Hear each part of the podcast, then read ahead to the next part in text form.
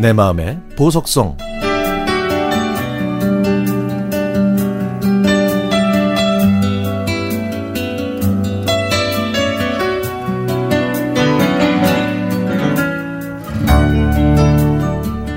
제 옆에서 웽웽거릴 즈음 저는 둥그런 톱니바퀴 같은 다이얼을 손가락으로 돌리며 구멍이 숭숭 뚫린 곳에 귀를 갖다 대곤 했습니다.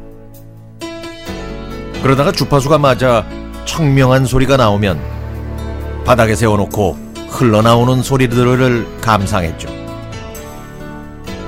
그 소리는 뉴스를 말씀드리겠습니다.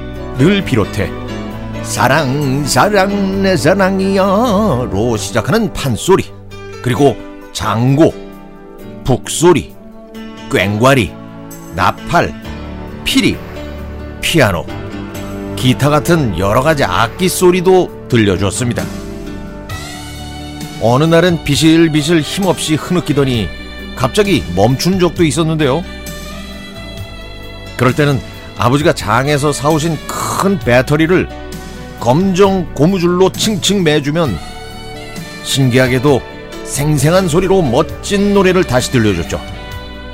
아참 배터리가 아니고요 배터리였습니다. 아 정말이지 신퉁방퉁한 존재였죠. 곰곰이 생각해보니까 월남전이 한창이던 때 큰형이 나무 괴짝에 초콜릿과 함께 저희 집으로 보내준 물건이 있었는데요. 저보다 나중에 태어났지만 늘 제 곁에 있어 왔고 아버지께서 저만큼 애지중지하셨습니다. 저에게는 표준말이 무엇인지를 가르쳐 주기도 했는데요. 뉴스의 말투와 발음은 어린 제게 책은 이렇게 읽는 거야 라며 가르쳐 줬죠. 뿐만 아니라 다양한 노래와 악기 소리도 들려주었기 때문에 저는 악보보다 귀와 온 몸으로 음악을 먼저 느낄 수 있었습니다. 그 아이는 또 많은 소식도 실어다 줬는데요. 시골에 살던 제게 불빛이 반짝이는 명동의 밤거리를 상상하게 했고 한강을 도도히 흐르는 강물을 가늠케 했으며 남산을 지나가는 자동차 소리, 여러 동물들의 울음소리와 노래를 알려줬습니다. 그리고 다양한 운동 경기를 중계해줘서 경기장의 열광적인 분위기를 느낄 수 있게 만들어줬죠. 제가 장난감을 가지고 놀 때도 숙제를 할 때도 곁에서 제 귀와 마음을 즐겁게 해줬고 슬픈 이야기로 누이와 엄마를 눈물 짓게도 했습니다. 한여름에는 툇마루에 모깃불을 피워놓고 도깨비 이야기, 성우들의 라디오 드라마를 들으면서 상상의 나래를 펼친 적은 또 얼마나 많았었는지.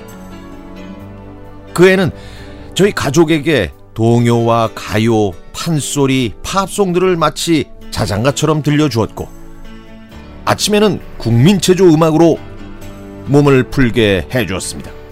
하나, 둘, 셋, 넷, 둘, 둘. 잘 안 되네. 하여튼 말 그대로 곁에 오래 두고 사귄 벗으로 학교 가는 시간을 빼면 하루 종일 저와 함께한 친구였습니다. 내 친구 라디오여, 그대는 나의 보물이네. 지금도 지천명 중간 나이지만 그대는 내 멋진 인생의 동반자가 많네. 요즘은 휴대전화에 블루투스로 그대를 연결하면 차 안이든 집이든 항상 좋은 소리로 들을 수 있어서 이제는 더욱 선명한 꿈을 꾸는 것 같네. 친구여, 당신이 우리 아버지께 했던 것처럼 계속해서 내 곁에 있어주게. 사랑하는 내 친구, 라디오여.